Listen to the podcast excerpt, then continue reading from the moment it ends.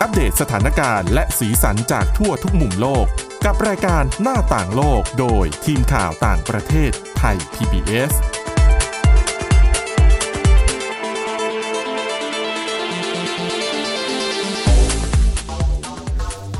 สวัสดีค่ะ คุณผู้ฟังต้อนรับเข้าสู่รายการหน้าต่างโลกค่ะสำหรับวันนี้นะคะ เรามีเรื่องราวเกี่ยวกับคดีฆาตกรรมคดีหนึ่งนะคะ ซึ่งเกิดขึ้นในประเทศออสเตรเลียนะคะ เป็นคดีที่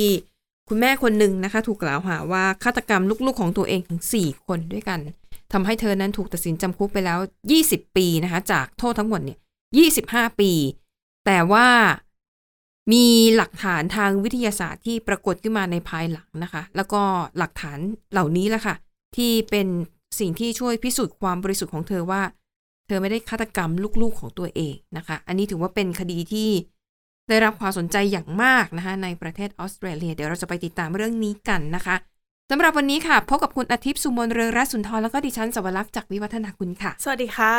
ค่ะ คุณอาทิตย์สุมนในที่ต้องบอกเลยว่าเป็นคดีที่น่าสนใจมาก ๆ นะคะ ค่ะ และเขาบอกว่านี่จะกลายเป็นคดีที่เรียกว่า เป็นความผิดพลาดครั้งใหญ่ที่สุดครั้งหนึ่งในประวัติศาสตร์ ด้านกระบวนการยุติธรรมของออสเตรเลีย อืม นะคะเดี๋ยวค่อยๆ เล่าให้ฟังไปแล้วว่า คุณผู้ฟังก็จะได้ฟังไปพร้อมๆกับคุณอาทิตย์สุมนใช่ไหมคุณเคยอ่านข่าวนี้มาหรือยัง ยังไม่ได้อ่านค่ะ แต่ว่าเห็น ผ่านหัวข่าว ใช่ ไหม ค่ะ คือว่าคดีนี้เนี่ยนะคะ ก็เป็นเรื่องราวของคุณแคทลีนโฟบิก ค่ะ ก็เป็นคุณแม่อายุ เอ่อคือเธอเนี่ยจำคุกมาแล้ว 20 ปี อืม จากจากเอ่อโทษจำคุกทั้งหมดเนี่ย 25 ปี ค่ะ ก็คือเกินครึ่งแล้วอะนะ ทีนี้เหตุการณ์เนี่ยมันเกิดขึ้นในระหว่างปี 1989 ถึงปี 1999 ในออสเตรเลีย คือในช่วง 10 ปีนี้นะคะ คุณแคทเธอรีนกับสามีคือเครก แต่ว่าตอนนี้เขาเลิกกันไปแล้ว ก็เลิกกันเพราะด้วยเรื่องการเสียชีวิตของลูกเนี่ยแหละนะคะคือในตอนนั้นเนี่ยทั้งคู่ก็ใช้ชีวิตเป็นคู่สามีภรรยาแล้วก็มีลูก ค่ะ แต่ปรากฏว่าสิ่งที่เกิดขึ้นในช่วง 10 ปีที่ว่าเนี้นะคะ ก็คือว่า ลูกทุกคนทั้ง 4 คนเนี่ยเสียชีวิตตั้งแต่อายุยังน้อย อืม คนแรกเนี่ยชื่อเคเลบเสียชีวิตตอนที่อายุแค่ 19 วัน โอ้โห อ่ะ คนแรกเสียชีวิตเอาไม่เป็นไรก็ตั้งท้องใหม่ ค่ะ คนที่สองแพทริกเสียชีวิตตอนอายุ 8 เดือน คนต่อมาค่ะซาร่าเสียอายุเสียชีวิตตอนอายุ 10 เดือน ค่ะ และคนสุดท้ายคือลอร่านะคะ เสียชีวิตตอนอายุ 8 เดือน อืม คือในช่วงนั้นเนี่ย เธอยังไม่ได้ถูกสงสัยนะ ว่าเอ๊ะฆาตกรรมลูกหรือเปล่านะคะ ค่ะ เพราะว่ามันไม่ได้มีมันไม่ได้มีหลักฐานที่ชัดๆว่าเนื้อตัวถูกทำร้ายร่างกายหรืออะไรแบบเนี้ยนะคะ แต่ปรากฏว่าคือทุกครั้งที่ลูกเสียชีวิตแบบเนี้ย คุณโฟบิกเนี่ยนะคะ ก็จะโทรแจ้งขอความช่วยเหลือจากเจ้าหน้าที่ อ่ะให้รีบมาช่วยเหลือปฐมพยาบาลอะไรอย่างเงี้ย แต่คือกว่าพอเจ้าหน้าที่มาถึงเนี่ยคือหัวใจเด็กหยุดเต้นไปแล้ว ค่ะ แล้วก็ไม่สามารถกู้ชีพได้สำเร็จด้วย อืม แล้วก็เด็กตัวเล็กด้วยเนาะถ้าคือถ้าปั๊มหัวใจแรงๆก็ซี่โครงซี่โครงหัก ได้ค่ะ คือผู้ใหญ่ซี่โครงหักเนี่ย มีโอกาสเป็นไม่ได้ แต่ซี่โครงหักยังฟื้นฟูได้ แต่เด็กเนี่ยอาจจะมีมันมีความเสี่ยงมากขึ้นไปอีกนะคะ ทีนี้ปรากฏว่า เรื่องราวการเสียชีวิตของเด็กเนี่ยตำรวจเริ่มให้ความสนใจก็คือการเสียชีวิตของลูกคนสุดท้ายก็คือรอล่า ค่ะ ในปี 1980เอ่อปีขออภัย ปี 1999 นะคะ เอ่อ คือตำรวจเนี่ยก็ชักสงสัยแล้วว่า เอ๊ะแล้วก็ย้อนหลังไปดูว่าโอ้โหสิปีที่ผ่านมา ลูกเสียชีวิตถึง 4 คนเลยเหรอ ปรากฏว่าหลังจากที่ลูกคนที่ 4 เสียชีวิตเนี่ยนะคะ ความสัมพันธ์ระหว่างคุณโฟบิกกับสามีก็ไม่ค่อยดี อืม แน่นอนแหละ คือมันอาจจะเป็นความเสียใจแล้วก็อาจจะเป็นความรู้สึกผิดว่าเอ้อทำไมเราถึงเลี้ยงลูกแล้วลูกถึงเสียชีวิตตั้งแต่อายุยังน้อยทั้งนั้นเลย ค่ะ นะคะ ก็กลายเป็นว่าสุดท้ายทั้งคู่เนี่ยก็ค่อยๆ แยกกันอยู่ก่อน แล้วในเวลาต่อมาก็คือก็คือหย่าร้างกันนะคะ ทีนี้ปรากฏว่าพอตำรวจเริ่มสงสัย ก็มีการค้นหาหลักฐานข้อมูล แล้วปรากฏว่าฝ่ายสามีเนี่ยแหละค่ะนำไดอารี่ ก็คือเป็นสมุดที่เขียนบันทึกเรื่องราวในชีวิตประจำวันของคุณโฟบิก คือฝ่ายหญิงฝ่ายคุณแม่เนี่ยนะคะ ค่ะ คือเขาก็ไปอ่าน แล้วปรากฏว่ามันมีข้อความบางอย่างที่ทำให้ตำรวจเนี่ยสงสัยว่าคุณโฟบิก อาจจะฆาตกรรมลูกของตัวเองทั้ง 4 คนหรือเปล่า อืม นะคะ เขาบอกว่ายกตัวอย่าง บางข้อความที่คุณโฟบิกเขียนในไดอารี่ของเธอนะคะ คือคดีเนี้ยเนี่ยเริ่มเข้าสู่ชั้นศาลแล้วก็มีการตัดสินคือหลังปี 1999 ก็คือหลังจากที่ลูกคนที่ 4 เสียชีวิต ก็มีการสืบสวนมีการหาหลักฐานต่างๆนานาเรื่อยมา จนกระทั่งเอ่อในปี 2003 ก็มีการตัดสินคดีนี้นะคะ ข้อความในไดอารี่ที่ทำให้ตำรวจเนี่ย ตั้งข้อสงสัยว่านี่อาจจะเป็นการฆาตกรรมยกตัวอย่างเช่น มีประโยคนึงนะคะ คุณโฟบิกเนี่ยเขียนว่า ฉันรู้สึกหวาดกลัวเหลือเกินว่าลอล่าก็คือลูกสาวคนคนสุดท้ายคนที่สี่ฉันรู้สึกกลัวเหลือเกินว่าลอล่าเนี่ย จะทิ้งฉันไปตอนนี้ เหมือนกับที่ซาร่าลูกสาวคนก่อน เหมือนกับที่ซาร่าเคยทำมาแล้ว ฉันรู้ว่าตอนเนี้ยฉันเริ่มหมดความอดทน แล้วก็รู้สึกว่าตัวเองอะโหดร้ายที่ต้องปล่อยให้ลูกเนี่ย ยังมีชีวิตอยู่ อืม โดยที่ได้รับการช่วยเหลือเพียงเล็กน้อย หรือบางประโยคที่เธอบอกว่า ความรู้สึกผิด มันตามหลอกหลอนฉันอยู่ คือมันมีข้อความแบบเนี้ย ค่ะ มันก็เลยทำให้ตำรวจตั้งข้อสงสัยว่าเนี่ยจะเป็นคดีฆาตกรรมหรือเปล่า แต่ว่าในขณะเดียวกันมันไม่ไม่ได้มีหลักฐานทางทางนิติวิทยา ค่ะ มันไม่ได้มีร่องรอยการถูกทำร้ายร่างกาย เนื้อตัวเขียวจ้ำหรือว่าเด็กถูกบีบคออะไรอย่างเงี้ยเพราะเขาบอกว่าสาเหตุการเสียชีวิตของเด็กๆ ทั้ง 4 คนคือ ขาดอากาศหายใจ แต่มันไม่ได้มีร่องรอยการบีบคอหรือว่าอะไรแบบเนี้ย ค่ะ ใช่ไหมคะ ดังนั้น แม้หลักฐานทางนิติวิทยาจะไม่มีว่าถูกทำร้ายร่างกาย แต่เขาก็ตีความจากเนื้อหาในไดอารี่ แล้วก็ตั้งข้อสังเกตถึงความเป็นไปได้ว่าคุณแม่อาจจะสังหารลูกของตัวเอง แต่ด้วยวิธีการใดเนี่ยไม่ชี้ชัด ค่ะ แต่อาศัยเอาเนื้อหาในไดอารี่นะคะ กลายเป็นว่าคดีนี้นะคะศาลก็เลยตัดสินว่าเธอมีความผิด แต่ในขณะเดียวกันมันไม่ได้มีข้อมูลที่จะมาพิสูจน์ความบริสุทธิ์ของเธอ ค่ะ นะคะ ตอนแรกจริง ๆ โดนโทษจำคุกไป 40 ปีนะคะ อืม ตอนหลังเนี่ยก็มีการพิจารณาแล้วก็ลดโทษเหลือ 25 ปี ค่ะ แล้วเธอก็ติดมาแล้ว 20 ปี กว่าที่จะมีหลักฐานทางวิทยาศาสตร์ออกมาเอิ่มแต่ว่าในส่วนของคุณโฟบิกเนี่ย เธอให้การภาคเศษมาตั้งแต่ต้นโดยตลอดเธอไม่ได้ฆ่าลูกของตัวเอง ค่ะ แต่เนาะแค่คำพูดของคนที่ถูกกล่าวหาเนี่ย อืม มันก็ย่อมย่อมไม่มีน้ำหนักมากพออยู่แล้ว แล้วฝ่ายสามีอะค่ะ มีเข้ามา ฝ่ายสามีเนี่ยเชื่อนะโน้มเอียงว่า เชื่อว่าภรรยาเป็นคนฆ่าลูก อืม ลูกๆของพวกเขา ค่ะ นะคะ เพราะสามีเป็นคนเอาไดอารี่ไปให้ตำรวจ ค่ะ อืม นะคะเอิ่มสำหรับคดีนี้อ่ะ จะไปพูดถึงว่าแล้วหลักฐานที่เจอคืออะไร คือเขาบอกว่าอ่ะถ้าหากว่าดูย้อนไปนะ คดีที่เกิดขึ้นในต่างประเทศ รวมถึงแม้แต่ในออสเตรเลียเองเคยมีคุณแม่ ที่ถูกกล่าวหาในลักษณะเดียวกัน ว่าจู่ๆลูกน้อยก็ขาดอากาศหายใจเสียชีวิตแล้วก็หัวใจหยุดเต้น มีหลายคนที่เคยโดนคดีโดนข้อกล่าวหาแบบนี้ แล้วมีบางคนหลุดด้วยนะคะ อืม โดยเขาสามารถหักหลักฐานทางวิทยาศาสตร์ มาแสดงให้ศาลเห็นได้ว่า ลูกๆที่เสียชีวิตเนี่ย มีความผิดปกติของยีนตั้งแต่กำเนิด อืม ซึ่งความผิดปกติเหล่านี้เนี่ยจะทำให้เด็กเหล่านี้นะคะ จู่ๆก็อาจจะหยุดหายใจ ค่ะ ได้ด้วยตัวของเขาเอง อืม มันเป็นความผิดปกติของยีนแล้วก็พอหัวใจหยุดเต้นพอไม่หายใจก็เสียชีวิต ค่ะ นะคะ ทีนี้ก็เลยมีความแต่ว่าเพื่อนๆของคุณโฟบิกไม่ไม่เชื่อนะ เพื่อนๆเนี่ยแหละค่ะ เป็นกลุ่มคนที่พยายามหาหลักฐานไปติดต่อนักวิทยาศาสตร์ เพราะว่ามันมีข้อมูล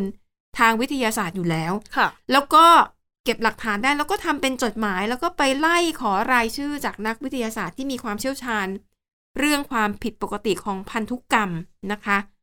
จนในที่สุดค่ะ ก็มีการไปตรวจสอบทางวิทยาศาสตร์เพิ่มเติมแล้วพบว่า ลูกของเธอสองคนจากทั้งหมดสี่คน มีความผิดปกติ ของพันธุกรรมจริง อืม ๆ แต่คือหาหลักฐานได้แค่สองในสี่แต่นั่นเพียงพอแล้ว ค่ะ นะคะนี่ก็เลยเป็นที่มาที่ทำให้คุณแคทลีนโฟบิกในที่สุด ได้รับอิสรภาพไปเรียบร้อยแล้ว ค่ะ แต่ว่าติดมาแล้วยี่สิบปี ใช่ซึ่งดิฉันคิดว่าโหนึกถึงหัวอกของเขานี่ คือเสียลูกมันเนี่ยเสียใจที่สุดในชีวิตอยู่แล้ว ค่ะ แต่ยังต้องมาถูกกล่าวหาว่าเป็นคนฆ่าลูกๆของตัว อืม เอง แล้วต้องติดคุกสูญเสียอิสรภาพนานถึง 20 ปีทั้งๆทที่ไม่ได้ทำอ่ะ ค่ะ นะคะ คดีนี้เนี่ยกำลังติดตามความคืบหน้ากันอยู่นะคะ ว่าคุณโฟบิกเนี่ยจะฟ้องรัฐบาลออสเตรเลียหรือเปล่า อืม ว่ามันมีความผิดพลาดเกิดขึ้นนะคะทีนี้หลังจากที่คดีนี้เนี่ยอ่ะก็มีการนับหลังนำหลักฐานมาแล้วก็มายื่นอุทธรณ์ใหม่นะคะมีคนตั้งข้อสังเกตว่าความผิดพลาดของการดำเนินคดีในลักษณะนี้เนี่ยมันเกิดขึ้นจากอะไร ค่ะ เพราะว่าถ้าคุณโฟบิกเจอเหตุการณ์แบบนี้ได้ คุณแม่คนอื่น อืม ๆ ก็อาจจะต้องเจอเรื่องราวแบบนี้เหมือนกันเขาบอกว่าเอ่อความผิดพลาดของการพิจารณาคดีนี้ก็คือหนึ่งข้อแรก คือการตีความเนื้อหาในไดอารี่ของคุณโฟบิกเนี่ย มันน่าจะหาทางเลือกที่หลากหลายกว่านี้ มันเหมือนกับมีการตีความ เพื่อชี้นำไปทางที่ว่า อืม คุณโฟบิกมีความผิดจริง ค่ะ คือเหมือนกับมันปักธงไว้อยู่แล้วอะ ค่ะ แต่ตีความให้เข้าไปในทิศทางนั้น ข้อสองนะคะ ควรจะให้คณะลูกขุน อืม ได้อ่านเนื้อหาในไดอารี่ทั้งหมด ค่ะ ไม่ใช่อ่านเฉพาะท่อนใดท่อนหนึ่งนะคะ ข้อที่สามค่ะ ควรจะมีการขอความเห็นเพิ่มเติมจากผู้เชี่ยวชาญคนอื่นๆ อันนี้หมายถึงว่าข้อความในไดอารี่นะคะ ให้ผู้เชี่ยวชาญมาตีความเลยว่า ถ้าเขียนเนื้อหาแบบนี้เนี่ย มันตีความได้ไปในทิศทางไหนบ้าง ค่ะ ให้ผู้เชี่ยวชาญหลาย ๆ คนมาช่วยกันแสดงความคิดเห็น เพื่อให้คณะลูกขุนเนี่ย มีความเห็นที่มันหลากหลายมากขึ้นนะคะอ่ะดังนั้นนี่ถือว่าเป็นคดีที่อาจจะกลายเป็นความผิดพลาดครั้งใหญ่ที่สุด ครั้งหนึ่งในประวัติศาสตร์กระบวนการยุติธรรมของประเทศออสเตรเลียนะคะ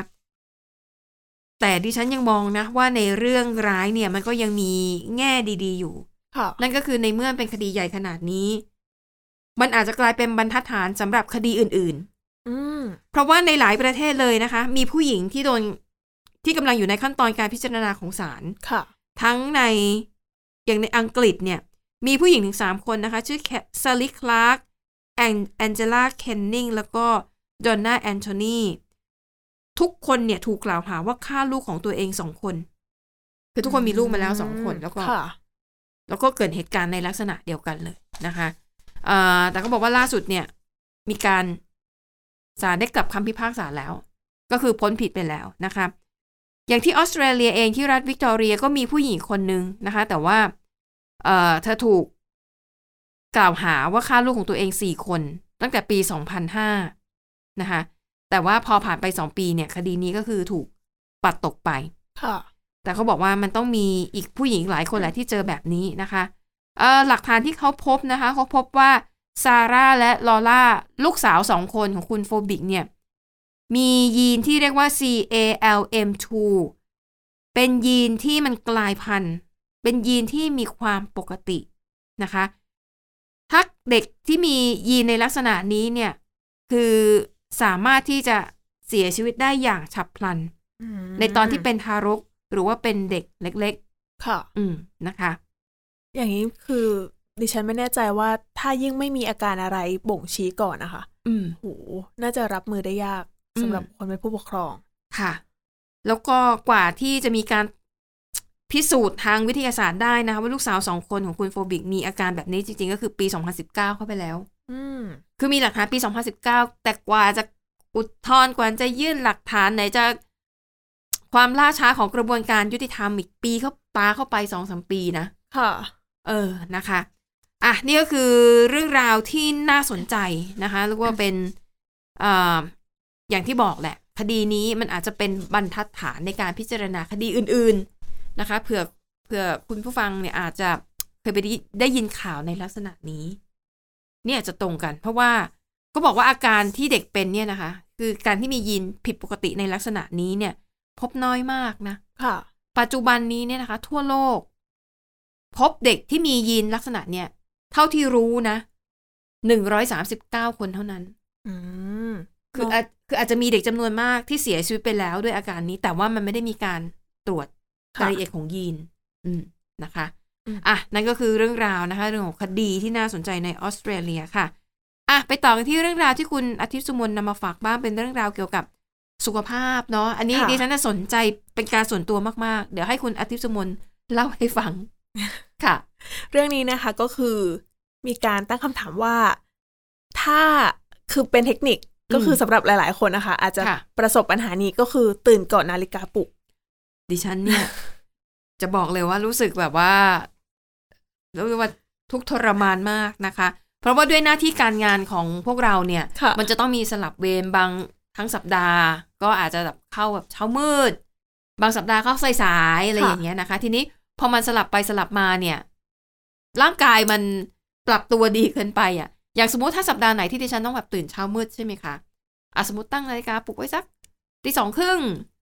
ทุกวันก็จะปลุก เพราะเสียงนาฬิกาปลุกดัง ค่ะ อ่ะทีนี้พอถึงวันหยุดเสาร์อาทิตย์ดิฉันก็จะนอนแบบไม่ต้องตั้งนาฬิกาปลุก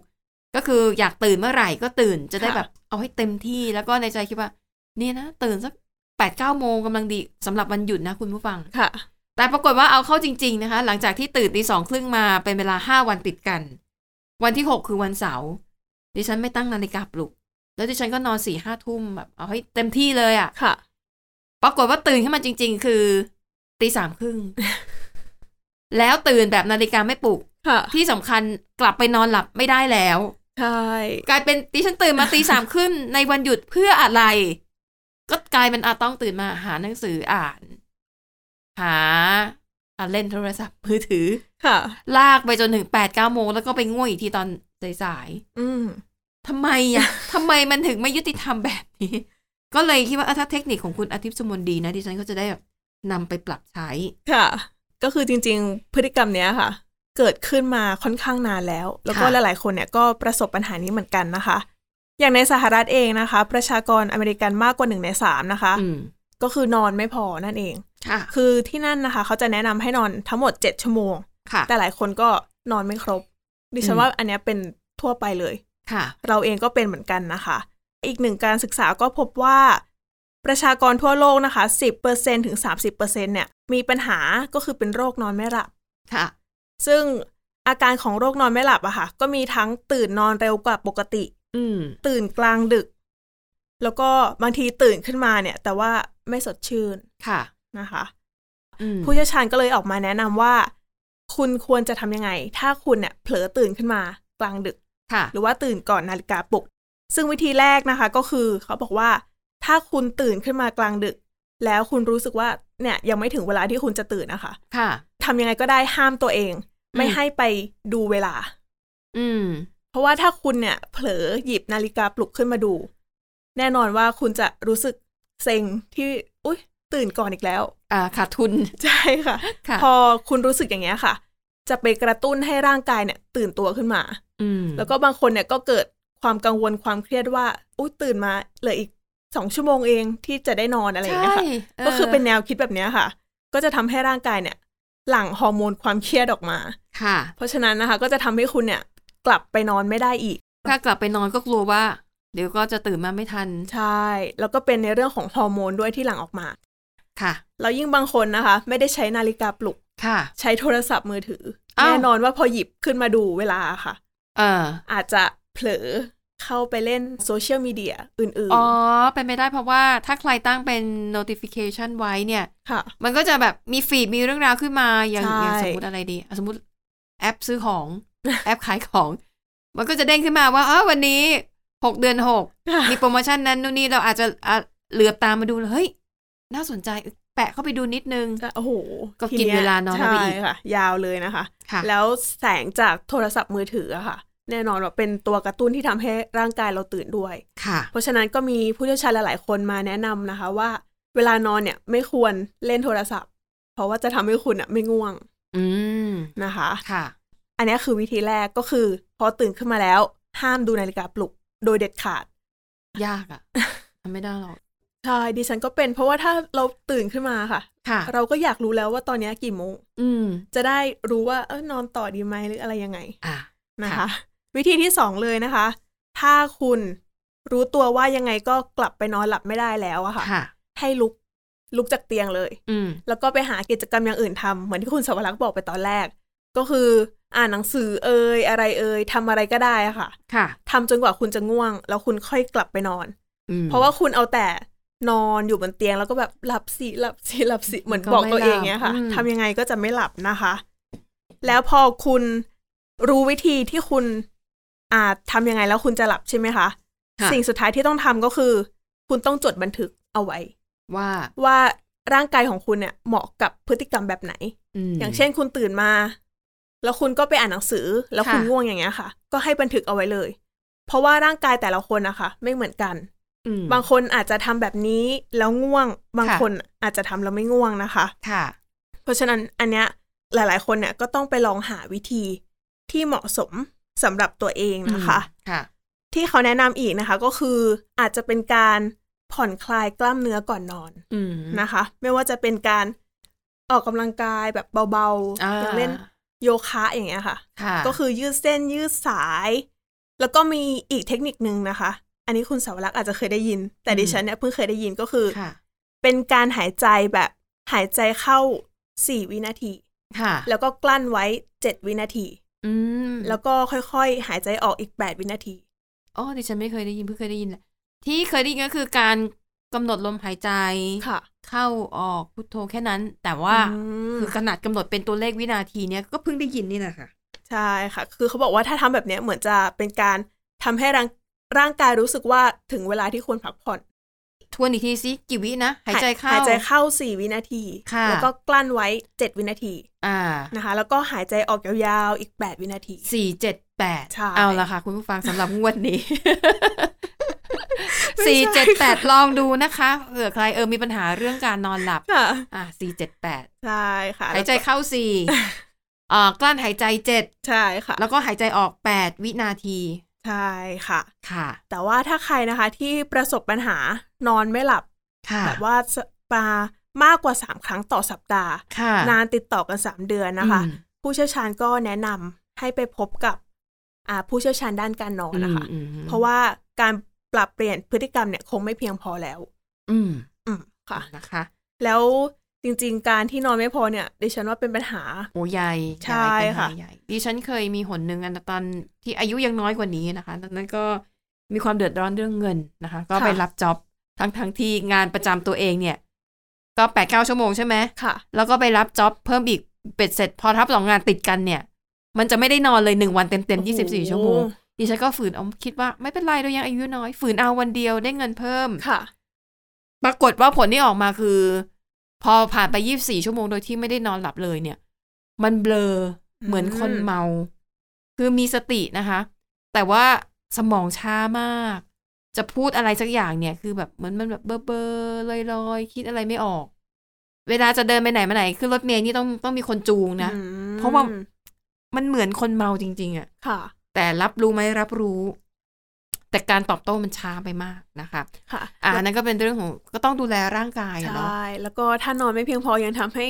อ่อนเพลีย ใช่ แล้วก็ไม่มีสมาธิในการทำงานในการเรียนอีก อืม เพราะฉะนั้นก็ต้องหาวิธี ใช่ใช่ใช้ชีวิต ค่ะ แต่พอดีนะคะ ค่ะ อ่ะ และนี่ก็คือเรื่องราวในรายการหน้าต่างโลกครับขอบคุณคุณผู้ฟังสำหรับการติดตาม วันนี้หมดเวลาแล้วนะคะ เราสองคนและทีมงานลากันไปก่อนพบกันใหม่ตอนหน้า สวัสดีค่ะ สวัสดีค่ะ Thai PBS podcast. View the world via the voice.